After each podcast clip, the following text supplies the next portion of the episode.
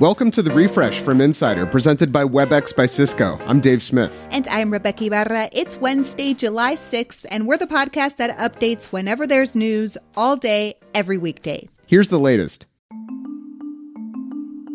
The 21 year old suspect who opened fire on a 4th of July parade from a rooftop in Highland Park, Illinois, has been charged with seven counts of first degree murder.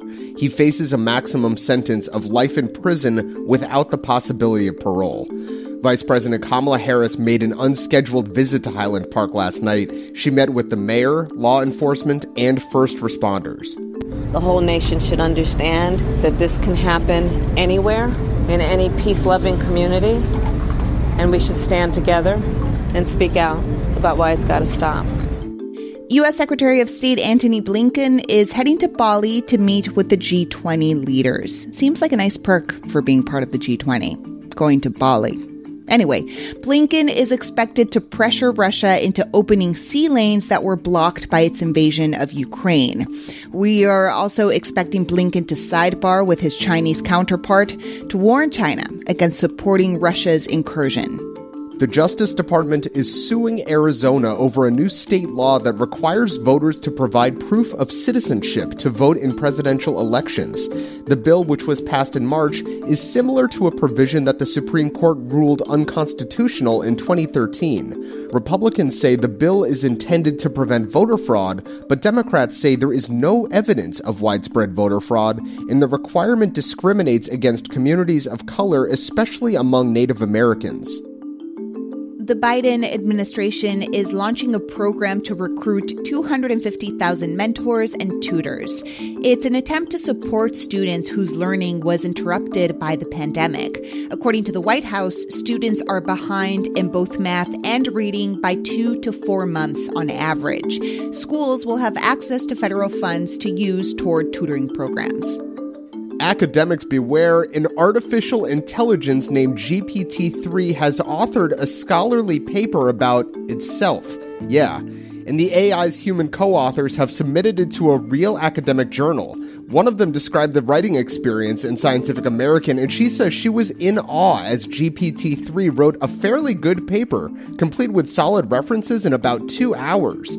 The article is now going through the peer review process, though we're not exactly sure who GPT 3's peers would be. Today and every day, we're updating the refresh from Insider as news happens, so check back whenever you want to know the latest. Coming up, we talk about the pressure musicians are facing to go viral on TikTok.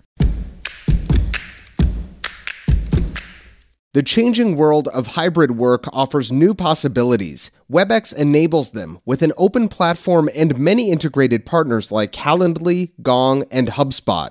Powerful partnerships power hybrid work. Visit apphub.webex.com. WebEx, working for everyone. A new messaging app that lets Instagram users chat anonymously called NGL has been downloaded millions of times in just a few weeks. The internet has been obsessed with the idea of anonymized apps for a really long time. Jordan Erb writes Insider's 10 Things in Tech newsletter. She says previous anonymous messaging apps were pretty toxic and eventually hit with lawsuits around cyberbullying and harassment. But Jordan's talked with some NGL users who have had positive experiences. One of the guys who I was talking to said that someone commented that they have a crush on him and they're going to meet up after his schedule clears up. So, even though it does have a pretty negative reputation, the people that I've spoken to have had pretty decent time with it. So, we'll see how it goes. Oil prices fell below $100 a barrel on Tuesday for the first time in about two months. Prices are climbing up again this morning, but the whole picture drop reflects investors' fears of a recession. At this point, I give up. Oil prices go up and the market freaks out. Oil prices go down and the market freaks out. I am just down to cancel the market or cancel oil, but I am done trying to make sense of it. I'm done! Legendary guitarist Carlos Santana collapsed on stage during an outdoor concert near Detroit last night, but his manager says he's fine, just dehydrated. Santana, who is 74, wrote on Facebook that he forgot to eat and drink water before the show. Still, his show tonight in Pennsylvania has been postponed. If you've got five to eight million dollars laying around somewhere in a pretty big living room, you can own a 76 million year old dinosaur skeleton. Sotheby's is auctioning off a Gorgosaurus skeleton in New York City this month, and it'll be the only specimen of its kind available for private ownership. At 10 feet tall and 22 feet long, the Gorgosaurus looks like a mini T Rex, but the apex carnivore actually predates the T Rex by about 10 million years, give or take. Your footlong sandwich at Subway may look a little different these days. The chain is now offering 12 new sandwiches. The updated menu is called the Subway Series, and it's the biggest update in the company's 60 year history. The menu is now broken into four categories cheesesteaks, Italianos, chicken, and clubs. Subway says the options will help employees make sandwiches quicker and help make lines shorter. The music industry is always evolving to reflect the times, and the latest shift shaking things up involves TikTok. The social media platform has a growing grip on the industry, and it's changing the way new music is discovered. But as artists are expected to pump out TikTok content, many are starting to feel exhausted. And Insider's Dan Whateley is here to talk about it. He writes about social media and the music industry. Dan, why do artists rely on TikTok so much?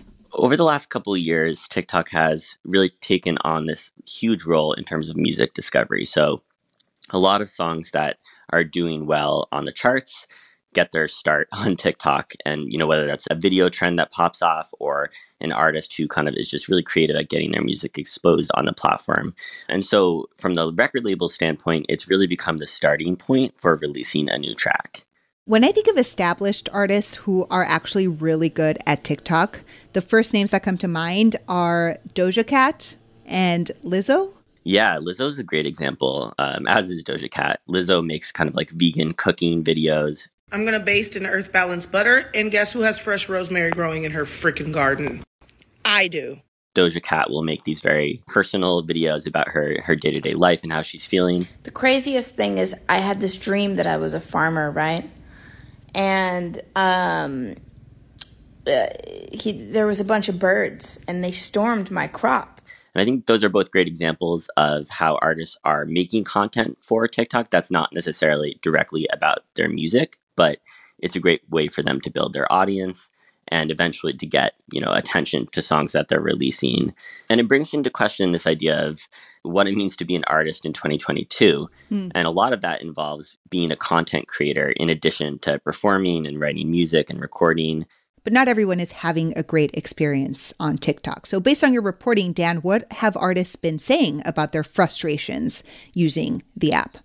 Part of it is that you know, when TikTok first started taking off in the US, it was kind of at the beginning of the pandemic. A lot of artists were not performing in person. And so they logged on to TikTok and um, they had a lot more time on their hands to, to make creative videos and join in on trends. That's changed over the last, you know, year or so when performing is on again and touring's happening and, and these artists are dealing with kind of some of the normal responsibilities they have. And they just have less time to, to make content. Recently, a handful of artists have spoken out feeling that they are being kind of forced to make TikTok videos or suggesting that their labels are asking them to make TikTok videos. We had, you know, the artist Halsey make a TikTok post saying that their label was pushing them to to make their song go viral before it was released. In May, the music artist JoJo posted a video on TikTok where she actually sang a little song about how she felt record labels pressure artists to try to go viral. Make your shit go viral and then maybe we'll support it. If you do our jobs for us, then you might be rewarded. So there has been, you know, some artists that are speaking out about feeling tired and, and feeling frustrated that they have to make TikTok posts. Totally. Now, on the flip side, it seems like TikTok is a great way for up and coming artists to get discovered. I mean, there are so many examples. There are hundreds of examples of, of artists who have started making music on TikTok and then that's helped them get attention either from a label or they've stayed independent. So it is an, it's a really important tool for up and coming artists. I don't think that anyone would dispute that. In fact, Taylor Upsahl, who I spoke to for my most recent story, had a really big TikTok moment in late 2020. It led to a, ton of new listeners on her music on Spotify and Apple Music. Eventually, she told me it led to kind of a boost in concert ticket sales. And so it can be a huge thing for artists, even if they're, you know, tired of having to balance, you know, the creative process with also making TikTok videos. Is this similar to any other historical shift in the music industry? There's always been evolution in terms of how people discover new music. You know, we had radio and then we had the rise of music videos and MTV. And then, you know, that shifted to, to things like YouTube. And then short form video, which cropped up in the last couple years, is kind of the next stage of that. So do you think this, you know, latest trend will last, or is it just a fleeting moment in an ever changing music industry? I think it will last for the short term, but there's always something new. Mm-hmm. and it's impossible to predict what that will be. TikTok has a ton of influence. It's it doesn't seem to be slowing down at all. If you check the charts today, I'm sure you'll see tons of songs that were given a boost from a TikTok trend. And so, you know, TikTok is king for now. Dan, thanks for chatting with us. Thanks so much for having me. Dan Whateley covers social media and the music industry for Insider. Make sure to follow The Refresh from Insider on Apple Podcasts, Spotify, or wherever you listen to podcasts. And please leave a rating and review, it helps other people discover the show. You can also just tell your smart speaker to play the Refresh from Insider podcast. I'm Dave Smith. And I'm Rebeca Ibarra. Talk to you soon.